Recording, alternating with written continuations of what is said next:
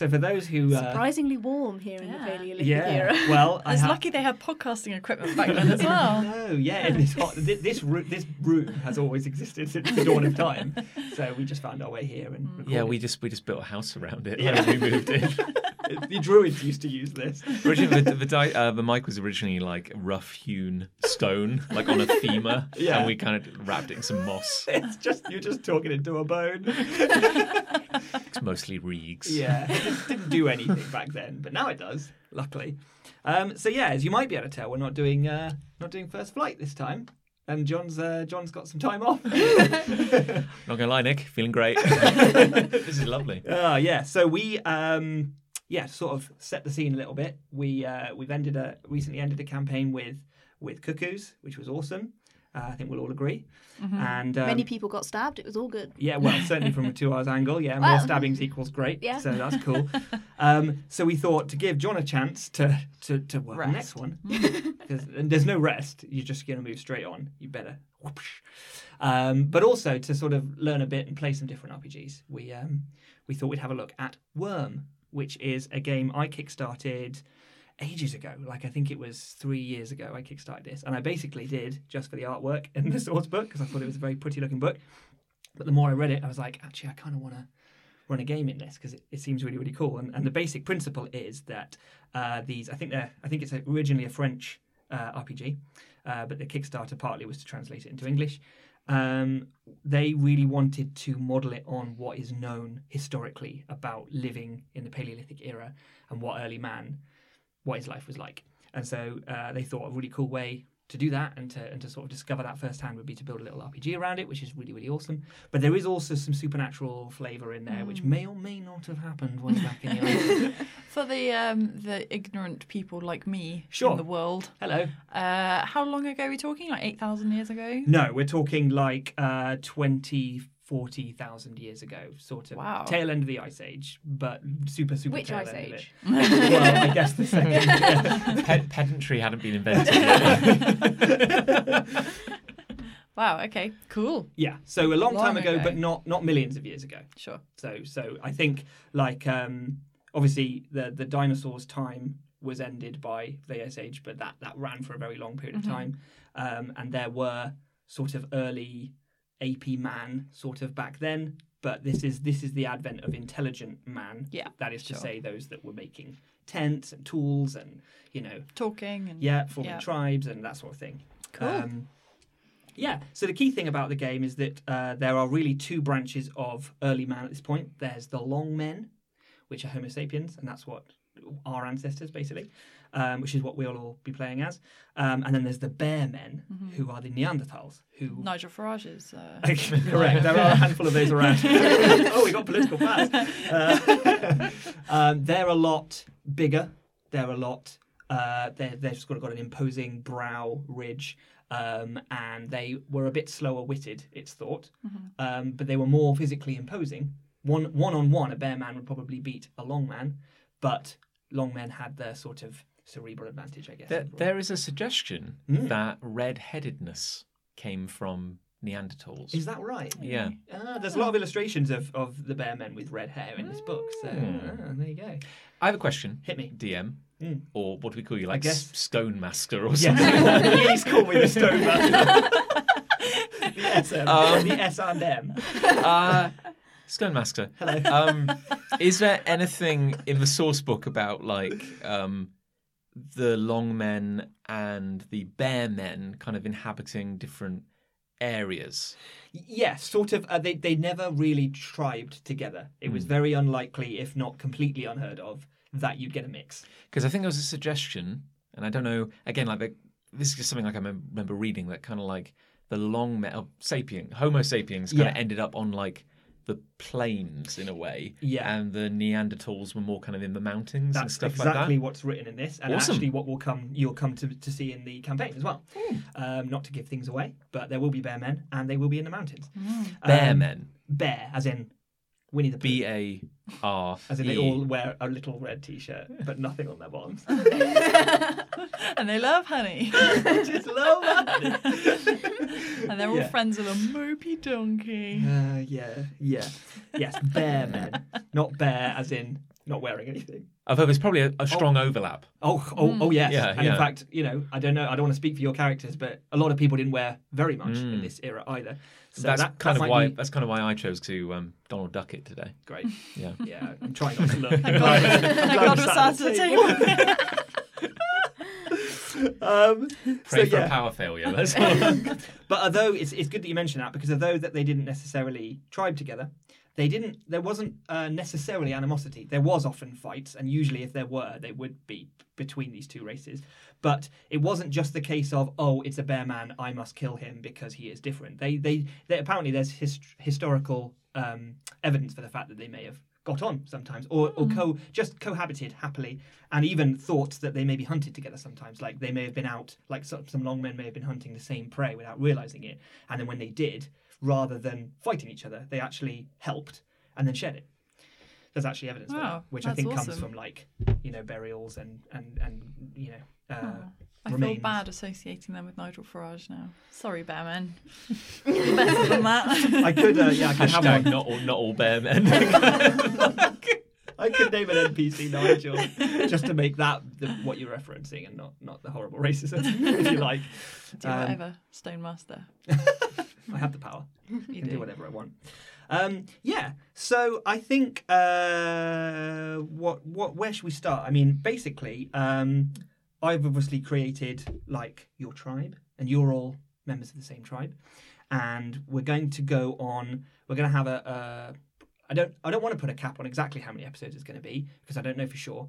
But it's it's going to be a short arc, and it's going to be um, uh, a quest to, to bring you all together. We'll see how it goes. Um, but um, maybe we could talk a little bit about your characters and like your names, a little bit of your histories. The way that Wurm works is that you so it's a two d six game, unlike D and D, which is a D twenty, or unlike First Flight, which is a D two. It's like D- 50 D2. It's D3, but one of the threes is a zero. okay, okay, a D three, Zero is a number. D three plus zero. we use a single shimmering die that hurts to look at. it's got two million faces. um, yeah, so two d6s. And the way you, you create a character is you have strengths and weaknesses.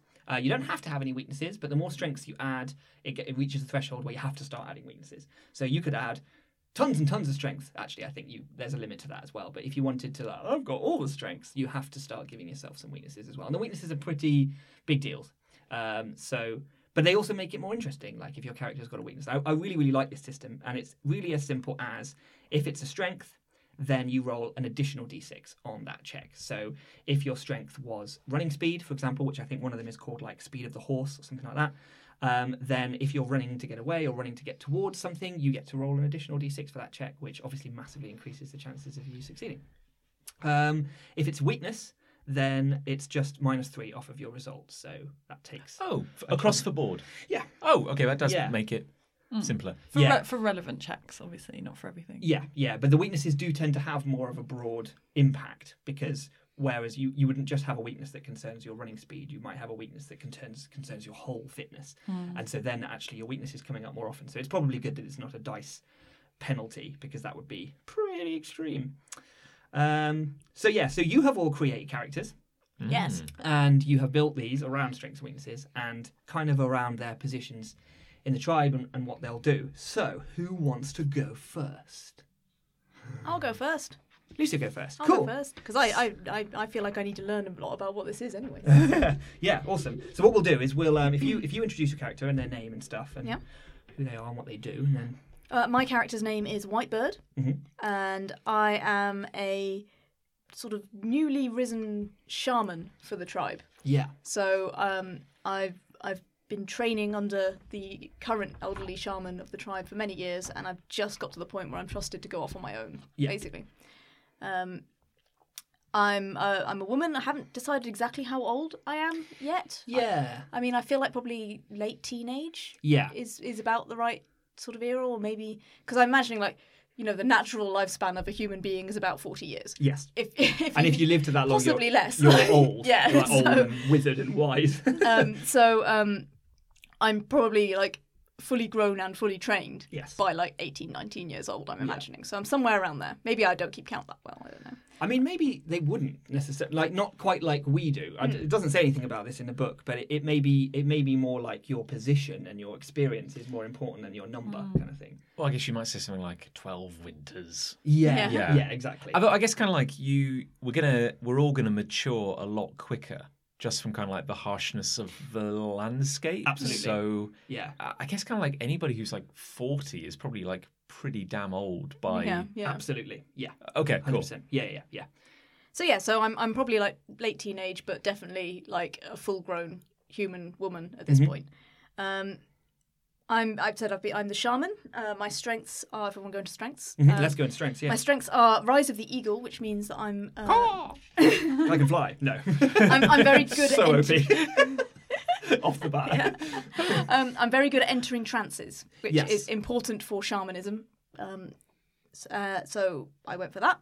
I've also got wisdom of the mammoth, which is the tribe's sort of native. Yeah, ability. so I'll, I'll actually take this opportunity to say. So basically, there is one strength that sort of comes naturally to the tribe. That, oh, well, there are two actually, um, and you, one of your strengths must be one of those natural, preternatural tribe skill, as, as if to say everyone in the tribe has been brought up in a similar sort of culture and, and lifestyle, and, and it has imbued this skill within you, and you have all.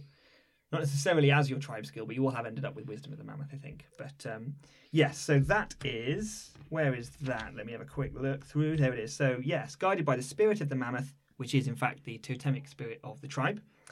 Uh, the character is gifted with a great memory and a great insight, probably making him a vital member of his tribe. You're all a vital member. Yeah. Of your tribe. if Um, everybody's special, nobody is.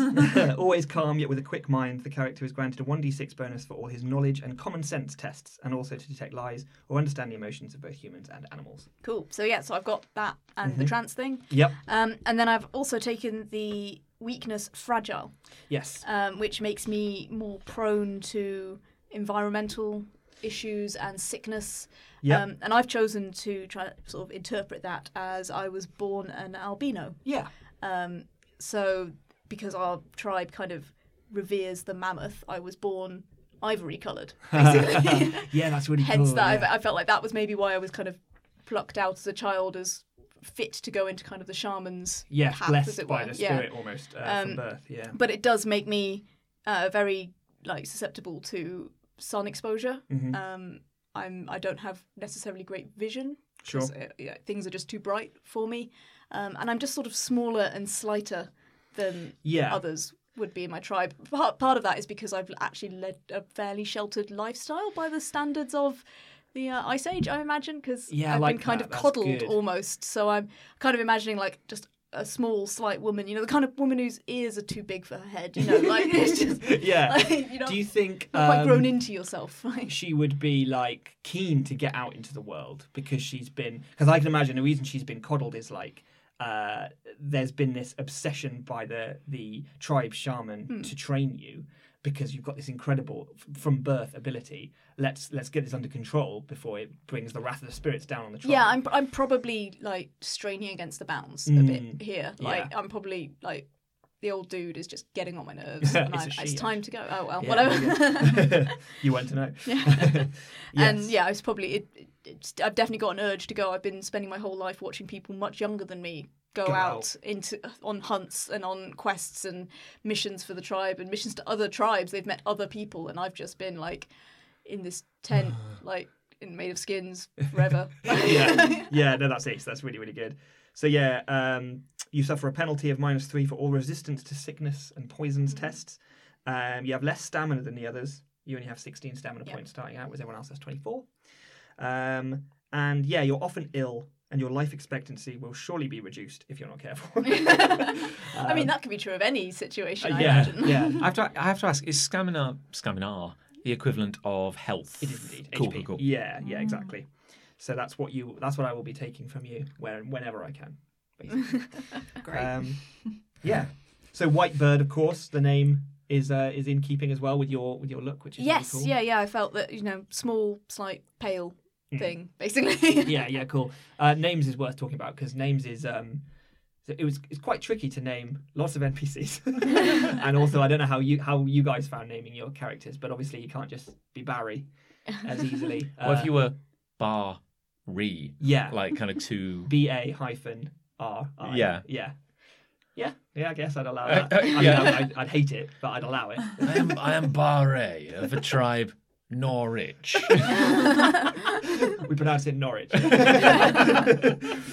um, yeah, so I had this. Uh, it doesn't really say much about names, frustratingly, in here. It gives examples of names, um, but I had this idea that it might be quite cool if you sort of earn your name a bit later in life. And maybe this wasn't the case for Whitebird because you, you were very distinct from birth, but um, but it's like from the age of maybe birth to sort of eight or nine, which is on the cusp of basically being a, a, a proper functioning tribe adult, really, um, you are either just nicknamed or named for your parent, so son of X, or have a nickname based around your father or mother's name. I read, I think I read a book years and years and years ago. It was like a, it was a shortlisted for like some children's book award thing, Hmm. but it was kind of set in this kind of era, Okay, and they did have a thing where there was like a, kind of like a coming of age ceremony sure. when you reach a certain age and you had to go through like a trial. And Right. then when you did, you then Got a name. maybe, Yeah. or maybe we could maybe something like that. Maybe like I'm literally I've- right now reading The Wizard of Earthsea, which is based entirely around doing the trial to learn your true name at like Ah. age 13 or something. Like It is quite cool, Yeah. like being named after a significant event that happened But to also, think. like you were saying, maybe because we chatted about this, maybe if you do something really amazing, legend. that might Yeah. kind of get added to your name as well. Yeah, bit or like would replace Khaleesi, it. Mother of Dragons. Yeah, you, Brave get all Chains, you know, like, like the letters PhD or Yeah. Mother of Dragons PhD. M- MBE. MPhil. didn't, didn't quite finish for doctorate, but yeah, so uh, you can have you can have some acronyms after it as well if you like. So um, so yeah, so that's White Bird, I guess. Overall, Yeah. I think that's everything. Is there anything more? So I mean, you've you've you've said quite a bit about like your position in the tribe and your frustrations of not being able to go out. What about like um, parents or siblings, or do you imagine having anything like that? I imagine if I do, I don't know them. okay, Um, I, I imagine I, I was just taken if not birth, in a very young age, and it's just accepted that I'm of the tribe rather than Sure. of anyone in particular. so you could be from another tribe. You're thinking, or Possibly, or my parents could be in this tribe, and they just yeah, I just don't know who they are. Yeah. Like, Fair enough. Yeah, you you something of a. It's probably become very less the most important thing uh, Mhm. about you. You were probably taken by the shaman of the tribe, and and your life was chosen for you after that point. Yeah, and They that, that do, that. they do say it takes a village to raise a child, so. Ah, well, yeah. yeah, have you not heard Oh that? yeah, yeah, I've heard I that haven't before. heard that. you say I've only met 24 people in my life, and we're all in this cave. I do have a question though. Our our tribe, Mm. are we mobile? Like, do we? So you you guys are not. No. No. So your tribe is named for the place that your uh, camp is essentially. Cool. No, sorry, I. I didn't want to. I'm sorry, I'm really not trying to. no, no, no. These, these questions are great. I'm just kind of curious because it might kind of inform if we have a fixed home, Mm. that might kind of inform the character versus. Yeah, like, sure. Okay, well, I'll get into that now if you like, but ahead of ahead of doing any more uh, character talking.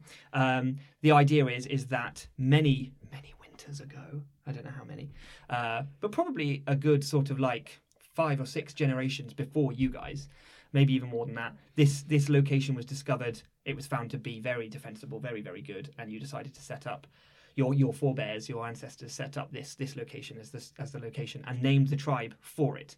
So basically, uh, in front of a cliff face, there is uh, the cliff comes down, meets the ground, and there is a, a huge cut back into the cliff, which provides a huge amount of shelter, and then leads into caves beyond that. But it's uh, but it's flat grounded underneath this this sort of undercut hanging ceiling above you of just stone, and the tribe spills out from that sort of canopy of rock.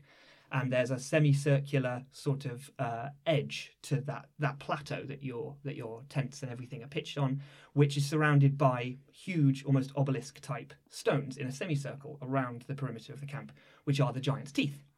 So your your camp, your tribe sits within the teeth. And actually, if you stood back far enough from the cliff and looked back at it, it would look like a sort of underbiting mouth and lip with big teeth jutting up.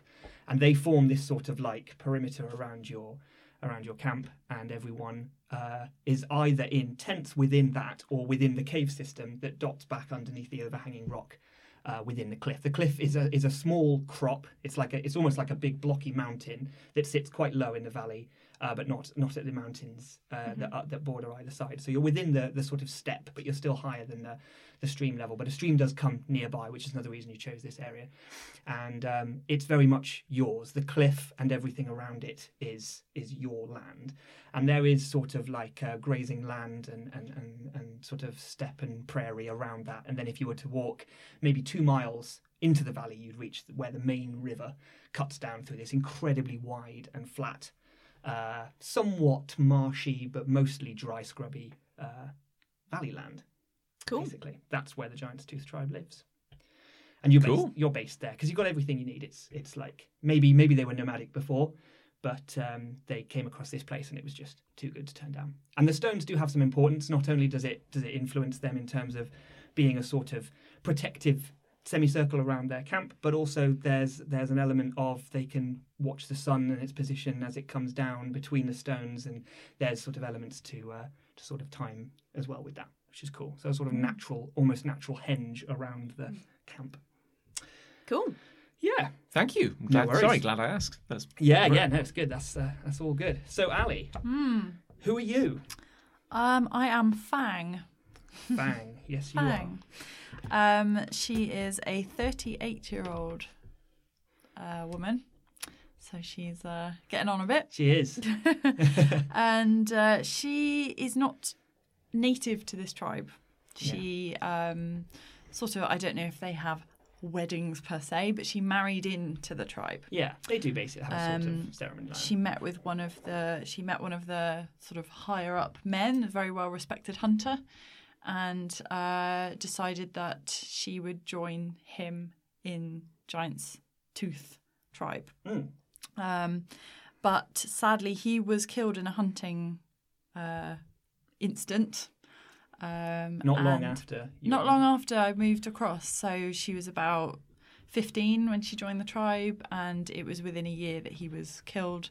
By that point, she was already uh, pregnant. Mhm. Um, so her uh, son was born. He was called Little Wave because her um husband, for want of a better word, was called. Uh, what's he called? Rolling, Rolling- Wave. Rolling Wave, Yeah. Um, because he had once seen the ocean. Ro- And went, Roland. Roll, rolling wave. Roland Roland Wave. wave. Uh, Gentleman spy. yes, he had once seen the ocean, which was quite a, a feat. Yes, Um, the mythical would- huge lake. Um, but yes, he died, and then sadly, when uh, Little Wave was about five, uh, he got bitten by a snake and died. Mm. So since then, she has decided to devote her time and energy into learning how to make um, poisons and remedies, um, so that no one else needs to suffer that. Um, so she sort of it, it was also sort of justify her place in the tribe because, of course, she was an outsider. And I think that she almost would have not really had a reason to be in the tribe. You know, people could have easily sort of said, well, you're just another mouth to feed. What are you contributing? So she wanted to become an expert in something to help um, so that no one else needed to uh, to die that way. Mm. So um, yeah, that's that's her backstory. Yeah, it's quite a tragic one, Yeah. Um, so she has wisdom of the mammoth, indeed. as do we all. As do we all. Uh, she also has something called softness of the otter, which I think just sounds so nice. Yeah, so softness of the otter. Uh, the character has an aura that calms and comforts others. Uh, physical contact is also appeasing and regenerating. The character is granted a 1d6 bonus for calming emotions and for giving first aid.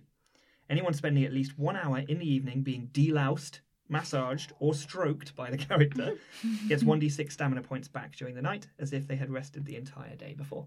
hmm So you can you can really make people feel better. Yeah, quite motherly. Yes. Yeah. And she also has magic of the rhino. Yeah. So this one, the character is gifted with the powerful magic that surrounds the spirit of the woolly rhinoceros. They can detect the magic within things and enchant weapons and charms better than anyone. They are granted a 1d6 bonus to all enchantment or creation of charms tests, but also in all their attempts to resist the effects of curses directed at them. So this will manifest for you uh, in helping as well with uh, creation of the potions and the, the sorceries, which in, in this sort of world is balms and ointments and things that have a what looked like a magical effect, but actually in this case is actually probably more of a scientific one. Yeah, they didn't realize. they just don't understand. yeah. Um, but she does have a weakness because to have three strengths, she did have to have a weakness, and her weakness is that she is half deaf. Yes. which isn't ideal. Um, I've decided that that happened because she once, in her uh, adventurous times before she moved over to the tribe, but her and her husband were sort of, you know, meeting up now and again. They don't. They jumped down a waterfall for fun, and Oh, uh, right, okay. she just uh, damaged her hearing in the process. Yeah, in one ear. yeah. Yikes. So that's um, you suffer a penalty of three to all your hearing tests and to any tests that determine if you're surprised during an attack. Uh, you also suffer a penalty of minus three to all social interactions involving discussions, debates, and talks. So yeah, when we're when everyone's sat around the fire, you're just going, "What? That?" I'm only half deaf. I still hear something. Yeah. So anyone on your which ear is it? uh, it's my left ear. So anyone on your left, Yeah. you just you just can't hear them. means you don't have to listen to me. Just good. I believe that was my broken ear as a kid. Oh really? Yeah, I was deaf in my left ear for a few years as a kid. Oh, okay. Waterfalls. Yeah, Am I right? honestly, like yeah, you just should not let a Don't seven-year-old go jump chasing a waterfall. waterfalls. Yeah. Please stick to the rivers and the lakes, please. this has been a public service announcement. Um. So yeah, that's Fang. That's bang. Yes. Okay. John. Uh, cool. So I am playing as Long Night, who, uh, of course, I didn't. My, my brain forgot that we are the long men, so I'm double long. Oh, yeah. Uh, um, so long. uh, but I'm Long Night, and I am uh, male. I am. I'm going to say like kind of 24, kind of like in his prime, kind of thing. Yeah, yeah, that's Uh, good. So, Long Night is one of the tribe's uh, storytellers. Mm. And I kind of imagine, Yeah. Mm. kick, Tell me. kick me if I'm wrong, lay it on me. Uh, I kind of imagine that if you've got the shamans Yes. who kind of like have this lineage and they kind of do their shamany stuff, which is very important, I reckon you've also got the storytellers Mm-hmm. who are maybe, they skew more to being male. Okay. Maybe. Yeah. Yeah. Yeah. And- well, that works because both shamans are uh, female at the moment. Cool. So, yeah. So I kind of imagine like the because there's this thing where like um, when uh, men get older in these tribes, uh, they their use kind of diminishes. Sure. So I kind of I kind of believe that like the storyteller community rose up out of like the grandfathers and the the older Yeah. kind of people, yeah, uh, the older keeping men. records, kind of. Yeah. Yeah, but, but their gimmick is um, they record all the great feats which the tribe does uh, in paint. Mhm. So I kind of imagine that back at back at the village, Yes. uh, in in maybe one cave or just kind of everywhere. Yeah. So I there's going to be a cave called the Hall of Stories. Ah. I think, which I think where you do a lot of this work. Yeah. Uh, so yeah, so basically they um, they send and they have younger storytellers as well, like like Long Night. So they they ex- just become a thing. So you can Sure. train up storytellers. So uh, Long Night uh, is quite. He's young. He's he's he's relatively fit. He's quite a good tracker and hunter in his own right. But because he's a storyteller, he's been kind of kept apart from, I guess, where most of like the braves would go out and uh, on proper hunting Yeah. he would go with, but he's always slightly apart. Like he- Almost at arm's length, just so that you can record it. yeah. of. So even though he has the skills, and maybe there's a little bit of him which kind of wishes he could have been a bit more a part of it. Mhm. But what they do is they send out storytellers. And they see and record the great things that they do in paint on their bodies. Mm-hmm. So the idea is that you send out a storyteller, they go, "Oh, that was cool." Then they they Really paint something new on their body to represent it, and then in coming back to the tribe, they will transcribe the paintings on Ah. their body by just rolling around. it. Just swoosh against the wall. just wall. get a mirror image of it. Oh, it's all the way And when around. two, two, two storytellers meet, they Yeah. exchange stories by belly, like slapping their bellies together. Yeah, Yeah. their belly, yeah. So, um, yeah, so they'll bring back paintings to add to the, the mural Oh, that tells the greater story of the tribe. So, I like that. a lo- lot. uh, I, I imagine it's we're, we're not really a race of people who've developed trousers and stuff, no. but keeping um, warm is you know, is probably quite important. But kind of going against that, the storytellers tend to wear a little less Sure. because they um he's the skin area. yeah he's not completely you know he's not completely starkers but he does he does even when it's colder he might go against common sense and wear it slightly less because his body is his canvas and he's adding stuff. Uh, so oh yeah so understandably he has a skill in body art. Yeah. uh, which kind of goes hand in hand with another strength of his which is called inspiration of the aurochs. Yes. which gives him a bonus to any kind of artistic endeavor. Mm. um, and there's a thing with body art where I don't know if you unlock more colors or paints down the line, uh, but I basically know two types of body paint. So Yes. I know the blood of Io and the skin of Night. So I can paint on myself or on my buddies. I can paint you red or I can paint you black with little patterns. And if I paint you black, you get a 1d6 stealth bonus. Mhm. And if I paint you red, you get a 1d3 uh, increased kind of uh, armor bonus. yes. cool. For six Protection hours. increases for yeah for half a day. How Uh, long does it take to paint a? I don't know, actually. uh, I kind of imagine that if I ever wanted to paint myself, because my memory's pretty good, I've, I've also got Wisdom of the Mammoth. So I figured like I would have to copy what's on my body onto like a nearby rock, Yeah. then paint myself black, Yeah. and then go do my stealthy stuff, and then come back and have to like. So I probably carry Transfer like it, I yeah. carry like little. Uh, Pouches paint, of- pou- of pouches of dye powder, which I can powder, mix yeah. with water to make paint. Yeah. That's Uh, good. And finally, I have uh, Cunning of the Weasel, which gives me a bonus to uh, stealth uh, and kind of Yes. camouflagey And of stuff. course, when you're completely black in the night, that's probably going to be yeah very advantageous. Uh, but because I have four strengths, uh, it does mean that I have a weakness, Mhm. which is that I am disfigured. Mm. So on a hunting trip, which I was on, I fell down a rock face, Oh jeez. and I kind of smashed up the right side of my face. a Your bit. rock face. my rock face. That's what the crueler kids call me. All right, rock face. Yeah. So I basically have a. It's not even like a cool scar. It's not even like a saber tooth like slashed my. And No, I've got like three lines. disfigured, like yeah. So it's more like the right side of my my right cheek is kind of just um it's, it's mostly kind of scar tissue. It was like a big impact wound rather than Mm. a. So uh, I don't do very well when I try to get people to trust me, particularly strangers. Ah, okay. Cool, cool, cool. Yeah. So I think the way it works in terms of like, uh, so when you roll to paint yourself with with either the blood of owl or the skin of night, um, then uh, you get to roll an additional d6 for that, obviously, because that's your skill. But then the results of that depend on how quickly you have done it. Oh, So if you roll high, then you've done it quite quickly, and you could turn that around in sort of like maybe 15 minutes to half an hour. But if you roll badly, then it may mean that you know you're not you're not in a position where you can actually do it very easily. It may mean that you give up entirely on doing it, or it takes hours and you need to do it back at camp, kind Or of you do it quickly but badly, perhaps. And yeah, and in that case, I guess we reduce the effect of it, or mm. reduce how long the effect lasts. Yeah, if you do it like I, like I just paint like a burglar's mask around, around your eyes. Got it. you just write silent on their chest, but it doesn't do anything. Tree.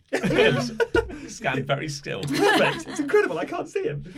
Right, so I'm going to tell you a little bit about how the game sort of works because um, there are some things that uh, you might, you know, not necessarily think that you know you can do.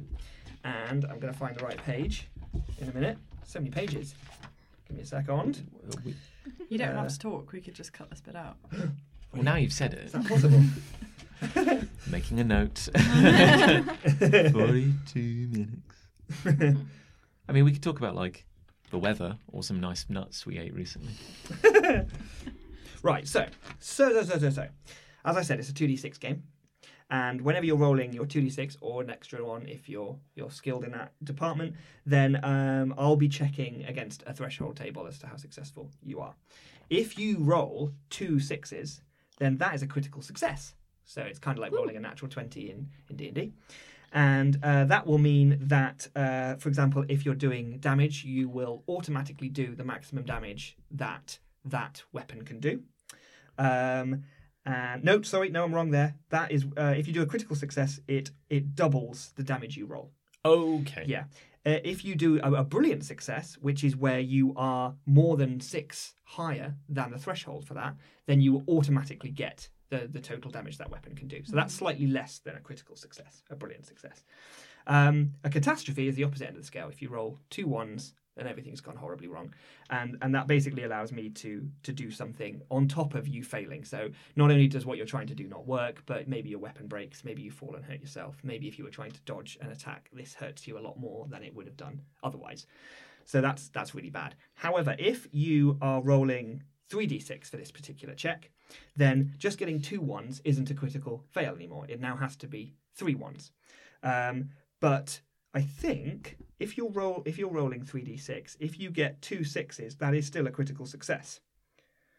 I'm just going to quickly check that. Um, yeah. So it's easier for you to still get a critical success with 3d6. But you don't get like a super bonus for getting three sixes. No, no. So if you were to get three sixes, that's still just a critical success. Mm-hmm. But um, you can still get it with two, even though you're rolling three dice. But now it's much harder to get a critical fail because you've got to get three ones instead of two ones. So there's there's a lot of bonuses to rolling with your strength, Mm-hmm, more than just getting an extra dice, which is cool. Um, there are all sorts of things in this game for survival in the wild. So, and, and, and I'm hoping that uh, the campaign that we do will, will make use of some of these things like lighting a fire, uh, building shelter, and keeping warm is a really important thing. There are there are rules for you know making sure you don't get too cold and the results for those things. And we are going to go to some colder places, and so uh, hopefully you will um, you know survive. What is the um? What is the general climate around the the giant's teeth? So we're uh, the campaign is going to be set in the summer, midsummer actually, and it's going to be warm. Like it's the it's that sort of uh, we're we're in Europe, sort of deep Okay. deep dark Europe somewhere, um, but we're probably the same sort of um, north of the equator that the UK is, sort of roughly. But in an So- ice age.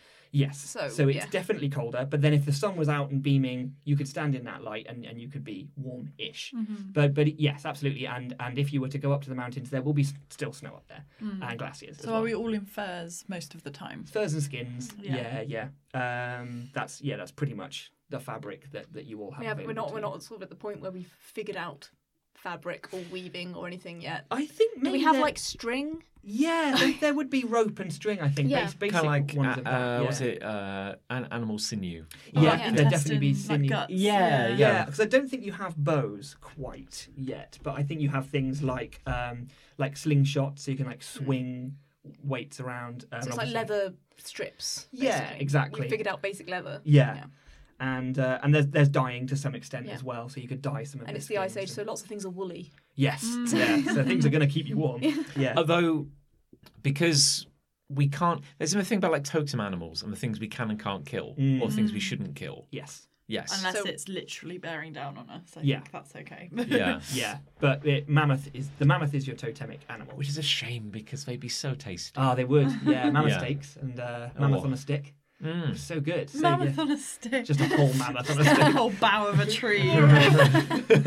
Gather round. This will feed us for put years. you could just put a spear between his toes. You'd never notice, but it'd be mammoth on a stick. And now he's mammoth on a stick. He's still, he's still alive. but it's mammoth on a stick. Yeah, That's more stick on a mammoth, really. I think. yeah. So there's um there's a real um no no about killing mammoths, um and and even if the mammoth was to bear down on the the tribe and the camp, there would probably be a lot of people who'd be like, well, that's kind of Judgment Day, I guess. Oh well, okay. kind of like if rather the than mammoth wants you dead, then yeah, like deserve he's, it, He's probably. chosen that. You must have done something. yeah. what about all your other kind of strengths, which are all named after a thing? So if I've got cunning of a weasel, does that mean I shouldn't kill weasels No, either? no, that's just so you can imagine that more like you've just been named after Oh, okay. an animal that they've seen that quality appear in.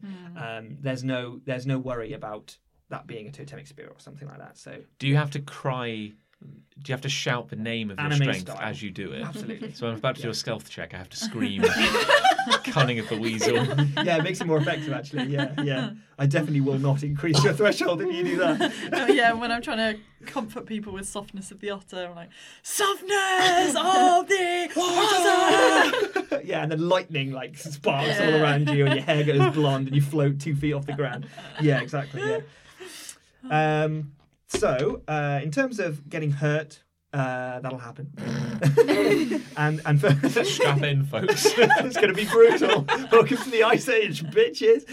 Um, yeah, uh, basically, you will heal generally after meals. Uh, you'll you'll heal. I think it's a, a dice roll's worth. I'll I'll know this when we come to do it, so don't worry.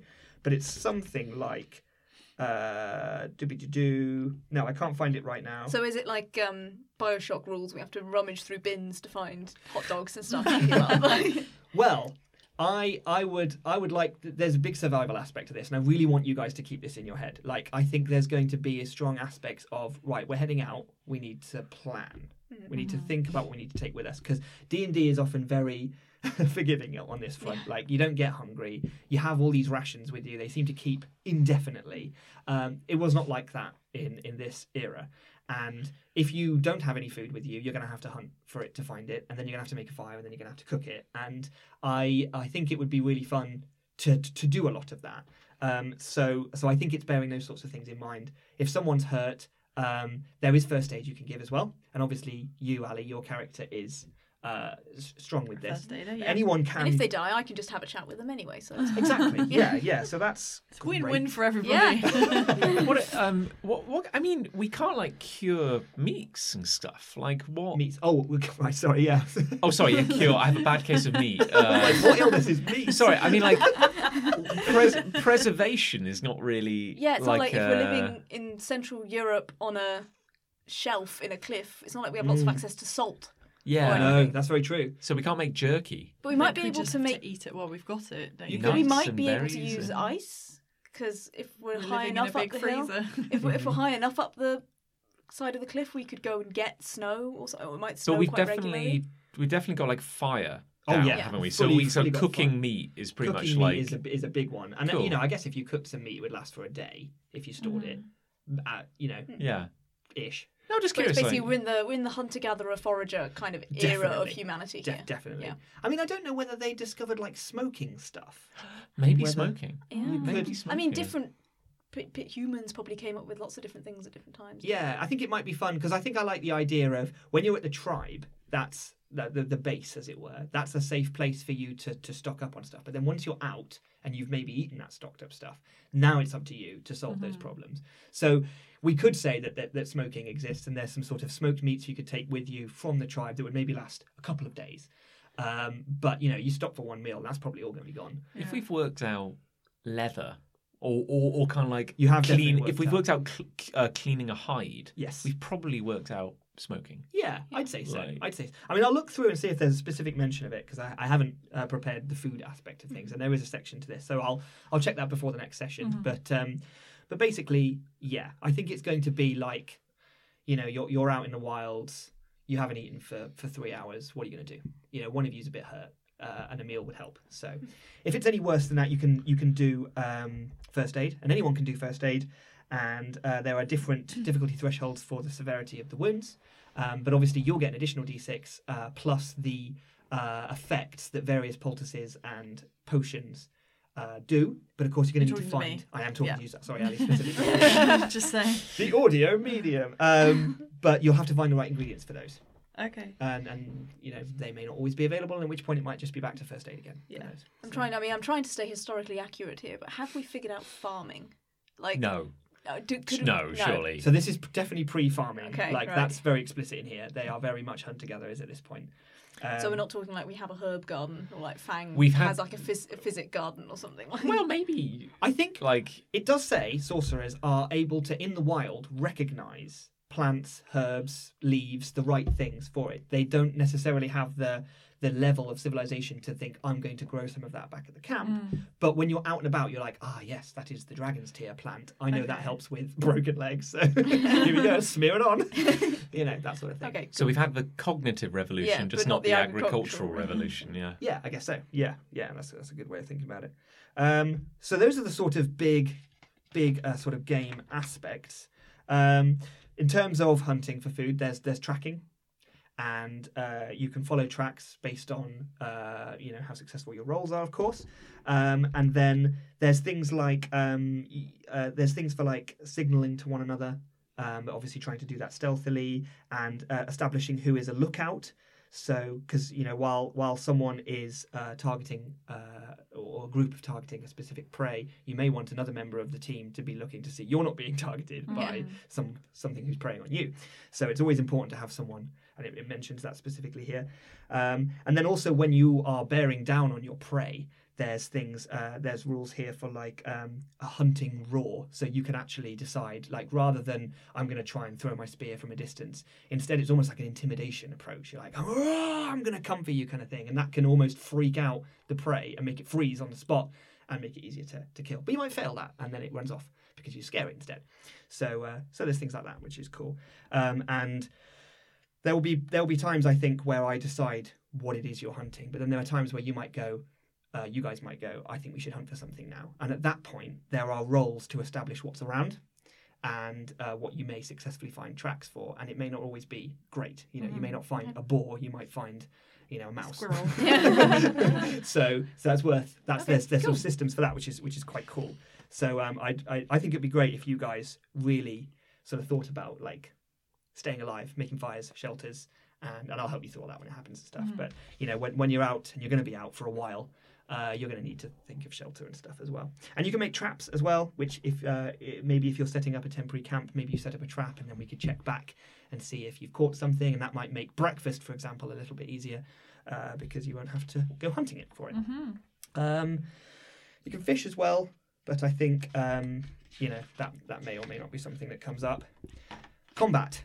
And Combat, I promise, I promise, I won't just read the rule book like this. Mm-hmm. I just, I just want to make sure you know everything, because mm-hmm. otherwise, like, because this isn't D and D and it's a little bit mm-hmm. different, and I want you to know what you're capable of doing, and we'll, we'll go over it again in, in the actual game or whatever. But it's very, very simple, and it is quite similar to D and D in this respect. There is even initiative, which again, you roll two d six, two six, two d six four, and then you see what your score is, and whoever's highest goes first, including the enemy. Um, there is a skill for having more initiative, but I don't think any of you have chosen that, so you'll both just roll, or just roll 2d6. Um, and on your turn, you have two abilities you can do. You can move, and you can fight. And that's it. Uh, your movement is uh, a certain number of meters equivalent to your running score, which for all of you, because you have no extra skills, will be seven meters. So on a turn, you can run seven meters. And then your action is an attack, which can either be a hand to hand attack or a ranged attack.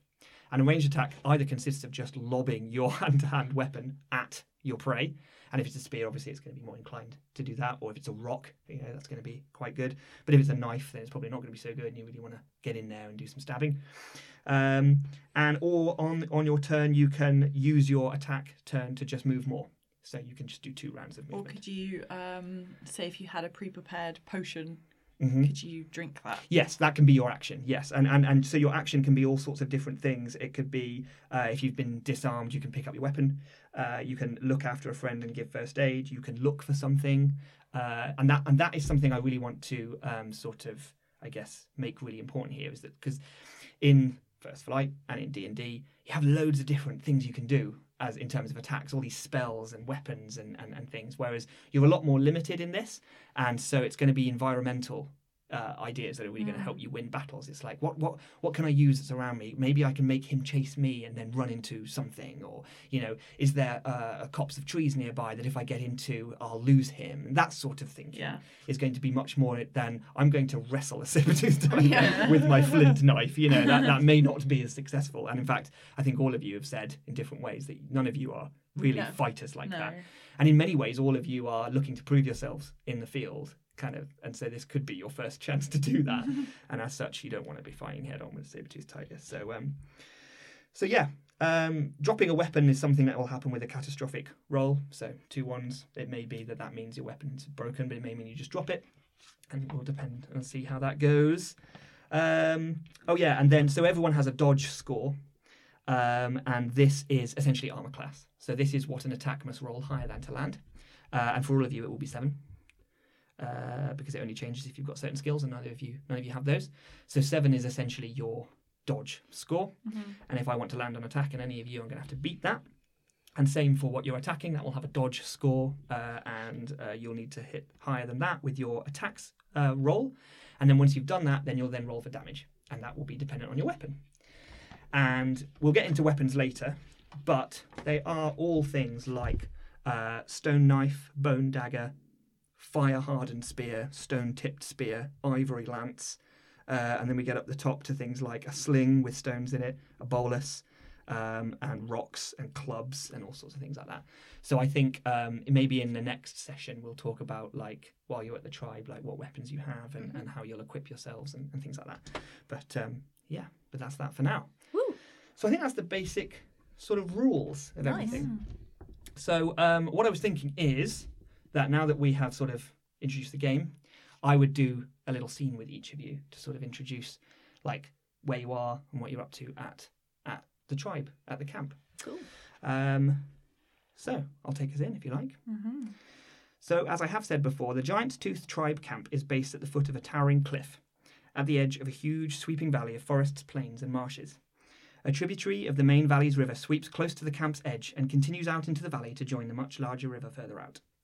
The cliff that the tribe's camp is based at undercuts deeply into the rock, where it meets the ground, and it's here that the tribe's camp is based, half sheltered by a huge ceiling of rock above them. And at the camp's boundary edge, sticking out from under the cliff's overhang, are huge stones, stones positioned at regular intervals in a semicircle, encircling the camp. From a distance, the camp appears to sit in a huge toothy mouth with a jutting underbite, the surrounding stones known as the giant's teeth. So, John, Hi. hello. Long night. Mm. You are in the Hall of Stories, your tribe's vault of knowledge and wisdom, curated by yourself and the other storytellers. The Giant's Tooth tribe value knowledge and stories greatly, and as such, your role is an important one. The hall is situated right at the back of the camp, deep within the cliff, where it turns into caves. And if you like, you could tell us a bit about that space and and what what you might imagine that that looks like. Uh, yeah, I kind of imagine uh, it is a um, a slightly bigger cave, um, maybe selected because of its size and the importance of like the history of uh, the Giant's Tooth uh, tribe. Um, I kind of imagine like you can see daylight Okay, yeah. from Yeah. from there, so it's not so far back in the network that you're, but um, it it's big enough where it gets darker the further in you go, Mm. and I kind of imagine that uh, there's maybe a few torches which we've got kind of Yeah. Uh, set up to kind of like uh, uh, kind of keep some keep some light going further back, and it's quite a quiet place. I don't want to say sacred, Hmm. but there's like an air of like like a library. Like you wouldn't want to talk too loudly in it. And I think uh, some of the older storytellers, as they get too old to go out on journeys, uh, the the kind of chief record keepers are kind of always there, yeah. kind of like uh, touching up the some of the paintings, Oh, okay, like that, adding new ones, and I guess obviously they they picked a large one because it gave a large hall because it gave them more more space to work with, Mm. and and maybe even in like uh, a couple of sentence, uh, a couple of uh, corridors kind of uh, branching off, which weren't maybe intended to be part of the Hall of Stories, have been kind of co-opted. Okay. Where if there's a particularly long Spin-offs. yeah, like it's like you can never delete anything; you can only add to it. Yeah, so kind true, of, yeah. so kind of like um, a particularly long, rambling story has kind of uh, escaped down a corridor, Oh, we didn't plan basically. that. yeah. and um, is yeah. So so and so and it's quite uh, like I said, quite a quiet, kind of studious place, and the elder men are all kind of going around, kind of like just quietly getting on with their work and, and touching it up and Okay. making sure it's all pristine. Great stuff. Okay, so I imagine you're like right now almost doing that as well. Like maybe you're touching up uh, or adding to a story, or maybe even copying something from your your body. Yeah, maybe even like uh, maybe there's even like uh, a couple of younger storytellers like myself, like coming and going, and I kind of imagine like maybe I have, I am transcribe. I've just finished transcribing like the last kind of piece off my off my body, Okay, yeah. adding it to the mural, and then it's almost like a, a ceremonial like cleansing yourself Yeah. of, of of the ink, which is almost like a, a kind of Yeah, that's kind of a big deal in a way. It's like Yeah. deleting the SD card. Like, yeah, like, I- should we do this? uh, local memory gone. yeah, how did I get here? What happened? oh no, I forgot the bit on my bum. Oh no. So I kind of imagine like uh, with a sigh, I uh, I finish my work, I step back to kind of admire it, and then I um I head over to um the washing area, Sure. or maybe like maybe just outside there's a little brook or something where um yeah you can kind of just start like sluicing off basically yeah rid of those inks. Yeah. So I think before you, just before you leave the hall, but as you're heading to this sort of washing area, a young boy comes into the cave, and his name is Spring, and he's the son of Whitewater, who is a, a hunter in the in the tribe, and he's like six or seven years old, and he doesn't have any decorum at all, and he just uh, in a in a quiet sort of temple like environment, just like, what are you doing here, Long Night? Just like just like a little Cockney boy out of nowhere. Oh, our character voices. This is Covered in be good. soot. What are you doing, Long Night? He goes, uh, "You boy, what day is it?" Yes. Today, my lord, we haven't invented a cyclical calendar yet. I don't know. Well, I'm sure it's Christmas Day. The sun, the sun came up. so we're happy. It's it's fourth tooth from the left. Like, Yes, exactly. Yeah, Ah, that's yeah, how yeah, time yeah. works. Yeah, fourth tooth month. And uh, I, uh, I, I can't imagine like I, I put a hand on him and kind of like try to like push him towards the door, and he goes like, "We, we spring, spring, Spring. yeah, spring, Yeah. This is no shush, spring, be quiet, learn. Do you have pictures of my father? Uh, Whitewater. He slayed a great wolf. we've been over this spring. White Whitewater has a has his own, almost has his own cave. Spring. Oh, You- can I see it? Can no, see it? you you've seen it. Spring. You know you've seen I it. have. yeah, yeah, I have. Yeah. but- Just respect, please. There's so Can much. I have some of that on my body like you do? uh, That would be cool. I imagine. I imagine Whitewater might have a thing or two to say about that. please, we are trying to work, and I, I'd like to kind of push him towards yeah, the okay. door. Yeah. That's easily done because he does really know that he's not supposed to be there. But you're the only one I think that when he does this, he's kind of interested in all, all the storytelling stuff. You're the only one who talks to him. Like the others just sort of like kick it. Maybe at, the- maybe at the same time he's one of he's he's young and foolish enough to be happy to talk to me Mm. as well. Yes, Like, oh, definitely. Yeah. Yeah. yeah, big part of that. Yeah, yeah. Um, and I think then he would be like, you know, sort of like he'd feel a little bit like you've sort of opened the door to conversation, but obviously if he's not in in the hall, so he's like, how do you know what stories to draw and write? Do you go out beyond the teeth with the hunters? And uh, I kind of imagine like uh, I I kind of sigh. This is maybe like a, a conversation we've, uh, which I, I feel like I've told many many Yeah. times. Uh, he goes, Spring, we, I go. We follow the great heroes of our tribe. We we go with them when they go to get food and to, ke- you know, provide for everyone here. We follow when, when you know even when even when you play even when the the people at home they work on the tanks on the on the on the on the furs it's like we we see all of it we we record everything and there are great stories and there are small stories but it's all it's all our story Hmm.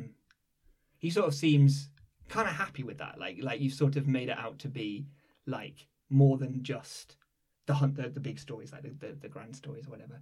And then he says like, um, I just think I'm not going to be one of the big hunters. Like I'm I'm not strong like the other boys my age and I think I'm probably I think I'm probably going to be a storyteller like you. and uh, I'm like, uh, well, we uh, we always need we always need people who can keep their eyes open and their mouths shut. Kinda like- and I make like a little like zipping. Zips Yeah. haven't been invented yet, but I kind of like, I go like, But now they have. Yeah, yeah. Uh, Spring will invent the first zip. goes, so uh, whatever you end up becoming, whatever path you follow, mm, think about, think before you act. Be quiet and and and listen, and you'd be amazed what you learn. You. Think before you act. Okay, okay. And with that, he's sort of like filled with a sort of childlike enthusiasm and just gallops off, shouting very loudly, Eyes open, mouth closed. Eyes open, mouth closed. And I and I watch him go, and I go, he's going to die. I By would- your hand or I, I, I, I would paint the story of a stupid child, but we have a whole cave of that as well. So. Are you going to start painting what you're going to do to Spring? He's going to come in one day and there's a picture of you beating the crap out of him. He's like, oh. And I'm like, I'm Oh, like, night, what's this? and I'm like, well, I'm, I'm going to wash it off anyway. So this is this is venting time. So I I, I, I, I start to paint like a, a larger man holding a spear and a smaller man kind of next to it. Labels. Amazing. Ali. Mm-hmm. Fan, you are in the Hall of the Elders. This is also a cave in the cliff at the back of the tribe's camp. It's roughly spherical, with a lot of skins piled haphazardly on top of one another, covering the floor in a patchwork of fur and leather. In the middle of the room is a pit with a fire in it, surrounded by stones. This cave happens to have a sort of natural chimney that is high in the side of one of the walls, and it goes up and out of the cliff further up, which is why it was chosen as the Hall of the Elders and why they're able to have a fire in there. There is still smoke gathered in the higher reaches of the roof, though, so it still has a sort of misty kind of uh, aromatic uh, flavour to it. No wonder with- they all die at 40. Oh yeah, yeah. Choking on those smoky it's fumes. horrendous. It basically smells of like cured skins, smelly people, and Their smoke. skin, yeah. yeah, they're curing. Their own they're smoking skin. slowly in this room. It's an oven, basically. But it's nice, considering it's cold outside. You are kneeling on the entrance side of the fire, and across the flames in front of you are sat the three tribe elders, on rocks also piled with furs, but so they're sat a bit sat a bit taller than you. They're all sat cross-legged, and in the middle is a woman, and you know her to be Summer Snow. She is one of the oldest members of the tribe, but in our years would probably only be in her late forties. She looks older than that, though, and with a face of wrinkles and scars that betray a life outside and weathered. She has long white hair that falls straight to the floor. Either side of her are two men, both older than her. Their eyes are closed, seemingly in meditation, but you know they're listening. On the left is Rumbling Sun, a round, cheerfully faced old man with very little hair, apart from a little wisp on top. And on the right, Singing Stone, a thin, almost skeletal man with messy white hair, who you know as the one who leads the songs for your tribe's ceremonies. And Summer Snow speaks to you. Fang, we have summoned you here to begin your rite of wisdom, the path to become an elder. Unfortunately, we have some bad news.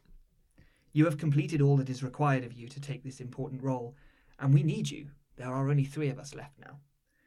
The last task remaining is for you to complete a mythical task, a quest of supreme importance and legendary status, to solve a great problem or save us from impossible odds. But we have nothing of the sort that is awaiting to be solved. No quest of stunning import, no challenge delivered by the spirits. This means you must wait. I'm sorry, but clearly this is the way the spirits will it, the way Urak himself wills it. If many more moons pass and we still have no quest for you, we will be forced to ask Wandering Mist to ask the spirits what they want from you. And I fear that you may not be des- destined to become an elder after all. What? Oh, I was talking into the wrong side. Could you just, could you just turn your head? Turn your. Oh, I'm kidding. I heard what you said. Oh, Uh, you. oh, it's that sense of Um, humour we've come to love so much. oh, well, And that's, she makes a little mark on a stone. uh, Maybe it's a good mark, maybe it's a bad mark. We don't know. that's a that's a bit of a bit of a bummer. I'm not gonna lie. I know. It's one of those things. The spirits have their ways of telling us what they want and, and, and the way they expect events to go down. And this is this is just more of that, I'm afraid. And I mean you could try talking to Wandering Mist, but what's that? Uh, sometimes she just makes noises. She doesn't realise. oh, I see. She's a little bit senile at the age of 38. I think I feel like that as well. Um, oh, I see. They're making that crispy noise again. I'll just keep talking. Um, you could talk to Wandering Mist if you like, the shaman of the camp. I'm sure you know her, but you know what she's like. She's a little bit, uh, a little bit difficult sometimes. So um, maybe just let the spirits do their do their will. I'm sorry. Or maybe something horrifying will happen tomorrow, and, uh, and then but then it'll be on you a to strange thing to say. yeah, I know. But you remember, like, I had to save Dancing Claw from the Bear Men, uh, and and and that was that was all that got us out of the Great Drought. So if it wasn't for for something really really awful happening, you wouldn't have uh, you wouldn't have me here as an elder. So uh, well, let's hope something horrible happens then. well, I guess what I'm getting at, it doesn't have to be horrible, but it has to be significant. Okay. Can I? Uh, I'm not in the room. Uh, No. I'm a bystander. but I'm like, uh, um, who, who's the person you saved from the bear men? Uh, this is Dancing Claw. Ah, Dancing Claw. Yeah, you know, the village, the village drunk. yeah, Haven't invented alcohol, but he does like chewing on that fallen fruit. yeah. that that really old fruit. Really old It's been fruit. stepped yeah. on a lot. Yeah, yeah. He wasn't. Um, he was. It wasn't as important as I think uh, Summer Snow would like to think that it was. he was just an idiot, but it did stop the drought, so maybe it was. Um, I mean, you say yourself you're short on elders. Can you not just sort of overlook this? You know, if you've if you've been waiting for a bit and nothing's happening, maybe just let me join. She looks at you with like the most withering look I think like anyone could give. You have been training for years. Exactly. You have you have followed the steps that so many generations of aspiring elders have looked to follow, and some have fallen short and died on this process. We can't circumvent and, and not not do some of those tasks. It is it is all or nothing. We the three of us sat here now are only where we are because we did all of that. I can't make a special exception for you. Well, for my own sake and for the sake of this tribe, let's hope that something happens. Let's just say something significant happens. Hmm. I, I like you hope that it isn't bad. Hmm. And then with that, you're sort of ushered out of the game. As she leaves, she's like, "Hmm." do you uh, do you want to go anywhere after that, or um, I'm going to go back to my little little nook. and what is your nook? Uh, it's a little room, probably about the size of the room, of the room we're in now, like a sort of two and a half meter squared little carved out. I mean, it's naturally carved Oh, so out. it's she in didn't cliff, carve is it? Yeah, it's Mm. in the cliff. She's got a sort of little corner um, that's just full of. It's disorganized chaos. It's full of little um, carved bowls of you know berries that she's found or that have kind of dried up and And do you, do you pass Dancing Claw on, on the way there? Stumbling. step over him. Yeah. stuffing stuffing his face with old apples. oh, there's claw for you. Hey, help me! I've fallen. He's face down on some rock. Hello, is someone there? Say anything? no, she's just like, someone say something. Oh yeah, he's on the wrong side. Yeah. Um, so yeah, it's just full of like dried, you know, plants and and things she's collected over time that look interesting that she's sort of combining in different ways. Um, sort of a makeshift mortar and pestle sort of thing as well that Oh, she's nice. grinding things up with. Um, and yeah, there's just stuff everywhere. Um, but she knows what everything is. She knows, you know, if she needs to grab something in a in a hurry, she knows exactly where everything is that she needs. Okay. Um, and there's also sort of a, a little soft corner where if someone were injured, they could lay down so that she could tend to them. Oh, okay. Oh, so Yeah, almost like a little infirmary in a way. A right? little one, yeah, but it's literally like um, someone threw or she threw a little fur into you know on the floor, so it's it's not super comfy, but it's just a place that she keeps clear that people can rest. Okay. Brilliant. Mm. So yeah, she's gonna go in there and she's just gonna be like, mm. she's a bit like Rafiki. Oh, right. Okay. That's a good touchstone. I like that. I mean, like even if you're not made like an elder, like Yeah. capital E, I mean, like el- old. elder is something that just happens to you over time. Like you're you're getting It's there, inevitable. You'll basically. be, Yeah. You'll be elderly. we'll change your name to Lee, and you'll be elderly. I have to remind myself that she's only a few years older than me, so know. she's not too crony. But, But I think I think it's fair to say that like because you you you've lived a life, you've, you've lived a life, oh, what a life! and also the the others of your age, of which there aren't many, would all be acting sort of more decrepit, I guess. Yeah. So you would probably end up a similar sort of way. Hmm. And and and Spring may have been six years old, but he's like an accountant. Yeah. Like you know, he's like He's got yeah. two degrees. He's got two, so many degrees. He's a very smart kid. so many letters after his name. Uh, but yeah, I think um, as much as she sort of plays the the like what you know the sort of like Yeah. um, I think she's quite sprightly and she's quite sort of um, I imagine she's kind of sinewy Okay. and kind of got a bit of toughness to her. Mm-hmm. You know, if she if she wanted to give someone a punch, I think she wouldn't hold back. You Sure. know, she she's she's old, but she can fight. I Good. think you know she she might not do much damage, but she she would, Give it her best. She would try to. Yeah.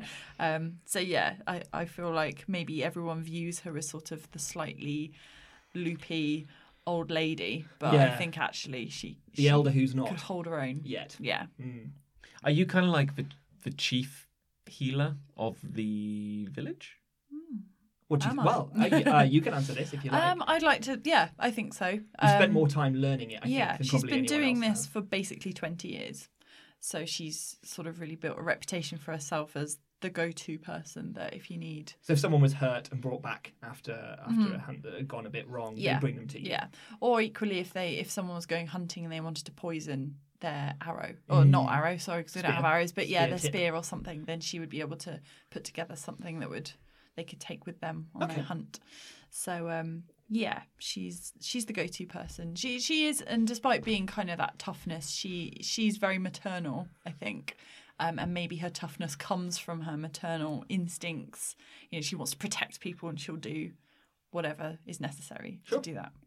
Great. Yeah. I like it. Lucy. Hi. So Whitebird is in the tent of Wandering Mist, the shaman of the tribe, and your teacher.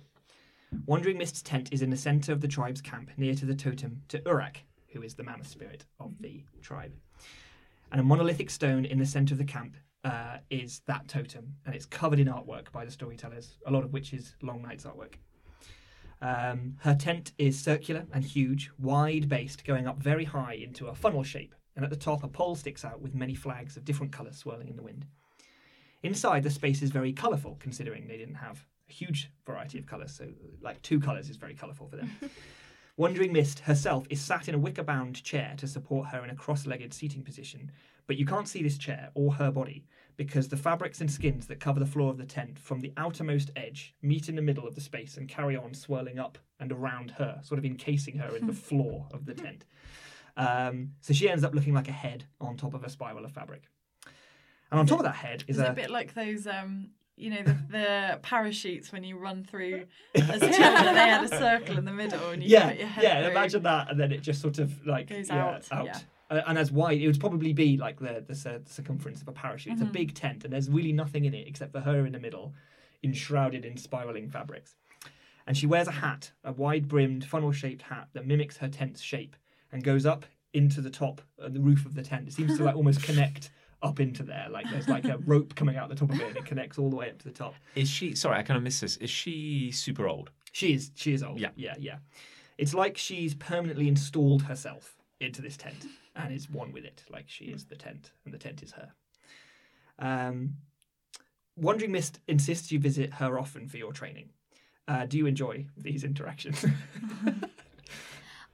I feel like I have a, a, a lot of respect for the, the, the, life of the shaman and what Mm-hmm. I've been chosen to do, but I do not look forward to sitting on that chair. Mm. Like, and I, this seems kind of dumb to me, honestly. Like, you know, I'm probably like, I, I have, I have doubts about this. You know, some of the aspects of ceremony that Mm. are Oh, attached okay. to this. Yeah, I I think because Yeah. this seems like a stupid way to behave, Mm. and I don't get to go out that much. Why would I want to stay Wrapped in a wrapped tent. in a yeah, wrapped up in a tent with a with a big hat on for the rest of my life? Like, that's I not. think she she hasn't always been like this. It's, it's this is much more because she's very very old and infirm now. But uh, for all the time you've known her, she's been like this. So in terms of like what your perception of a shaman is, it's it's being wrapped in a tent, which is very weird. um, okay, uh, so you along with everyone else in the tribe are fully aware that she's dying. And you're aware of this because she says it all the time. Yeah. Uh, she's been saying it How for long has she been dying? She's been dying for about five years. Yeah. Wait, wait, wait, wait, wait. So just to clarify, she's like one of those old people who goes to bed when they're like 62 and then lives like another 30 years. Mm. Yeah. Like, Despite yeah. the fact that like they should have just died then. Yeah. Like, Yeah. yeah. She just carries Oh, on. it's the end for me. Yeah, uh, two two sugars, please. Yeah. Yeah. Cigarette. Yeah. oh yeah, I'll buy tickets for that gig in three years' time. Yeah.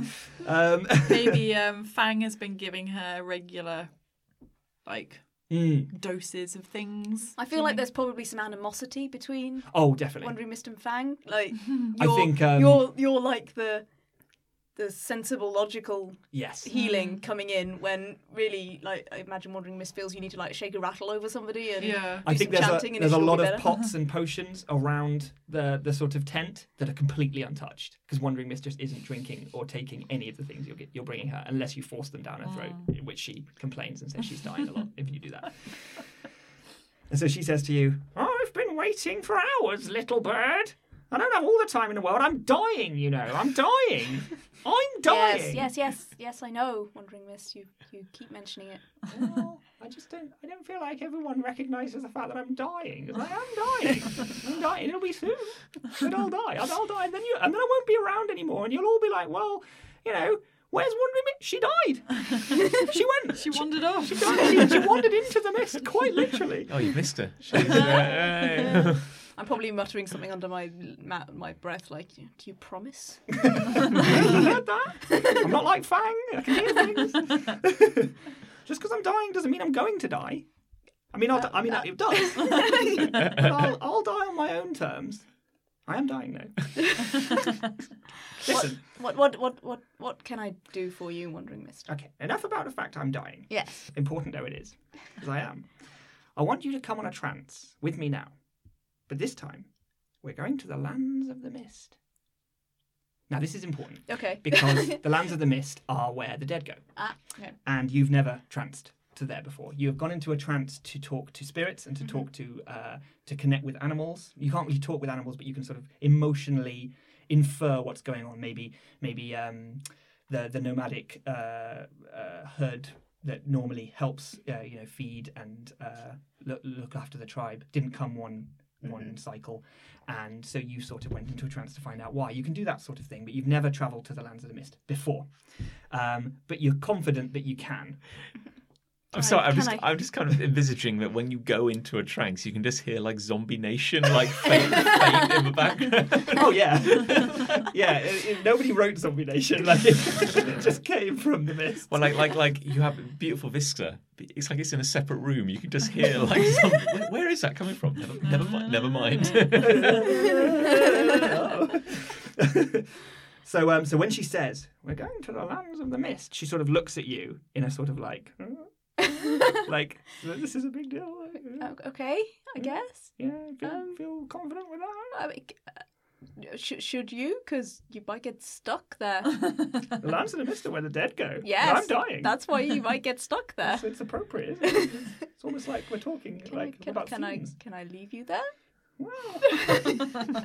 it is the last thing for me to show you. And with that, her eyes just roll back and they're just white. And she's gone. She's immediately into a trance. Now, this is very impressive because trances can take between, if you're good, 10 minutes. Mm-hmm. It's a process of dropping into a trance or hours. And for you, it varies. Mm. It doesn't ever really take hours for you because you've got a bit of that, that gift.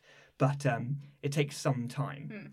But she's just gone instantly. She's just white eyes. She's out there. I suppose I better try and follow her then. I suppose. I suppose you. So do I actually get to roll some dice? Well, we. I was. I'm going to take that away from you. I'm sorry. Um, the thing is, um, you to roll dice to establish the trance. We can do that, but all, all it really does is. Um, well, no. I tell you what. Why don't we do it? Right. Why don't we do it? I get to use would one of my strengths be then. cool. I feel like that this is a good object lesson. Yes. Let me just. should quickly- we should we clear space for your your die so you can? What if one of my weaknesses was counting? and so I roll like 10 die because I don't really understand. We didn't hear the first one land. So wait, wait, wait. No, I've got this. I've got this. Okay. So you're going to roll three, yeah? Yep. Cool. Go for it. Okay. Oh no. It's uh, Uh, sorry, can't count. All of a sudden, 10, 11. Oh wow, that's total. that's definitely a success then. So, um, well, I'll tell you. That will take you ten minutes to enter the trance. Okay. Okay, um, but You've you're got a not. decent head start then. Oh yeah, yeah, she's way ahead of you.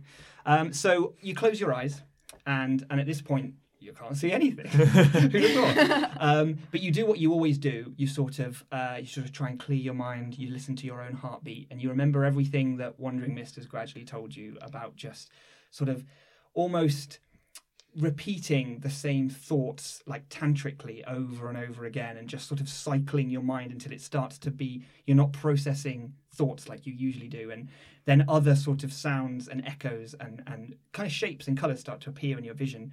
And it's almost like now you can think yes and zombie nation starts to very very gently just play in the background. Yeah.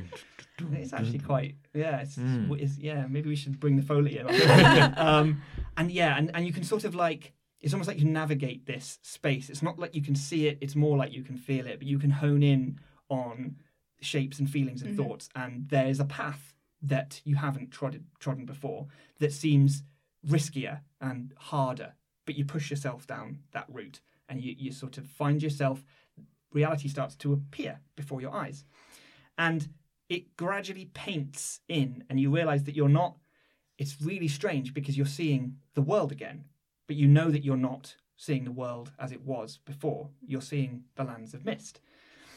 You're still in the tent, but everything around you looks like it's made of smoke or something wispy and misty. Uh, things retain their form, but their edges are indistinct and blurry, and they move out of bounds. They need to snap back as the wisps come and go. Everything's monochromatic shades of grey, blue, and white. And it, you're in the tent, but Wandering Mist isn't there. And you can sort of see the fabrics and everything, uh, and they're disturbed. They're again made of smoke and mist, and everything is not the colours of reality. Uh, and so, yeah, you're sat in a tent. What do you do now? Can I see any tracks? Uh, you can see that the way that everything has been disturbed, it looks as though she's gone out of the tent. Okay, I guess I'll go follow her. Okay. Um, and as you get up, you sort of look at yourself. You look down at yourself, and you don't really look like the rest of the world. You you've retained the color that you had in reality. So it's it, it feels a little bit like you're not part of this. You're you're viewing it remotely somewhat.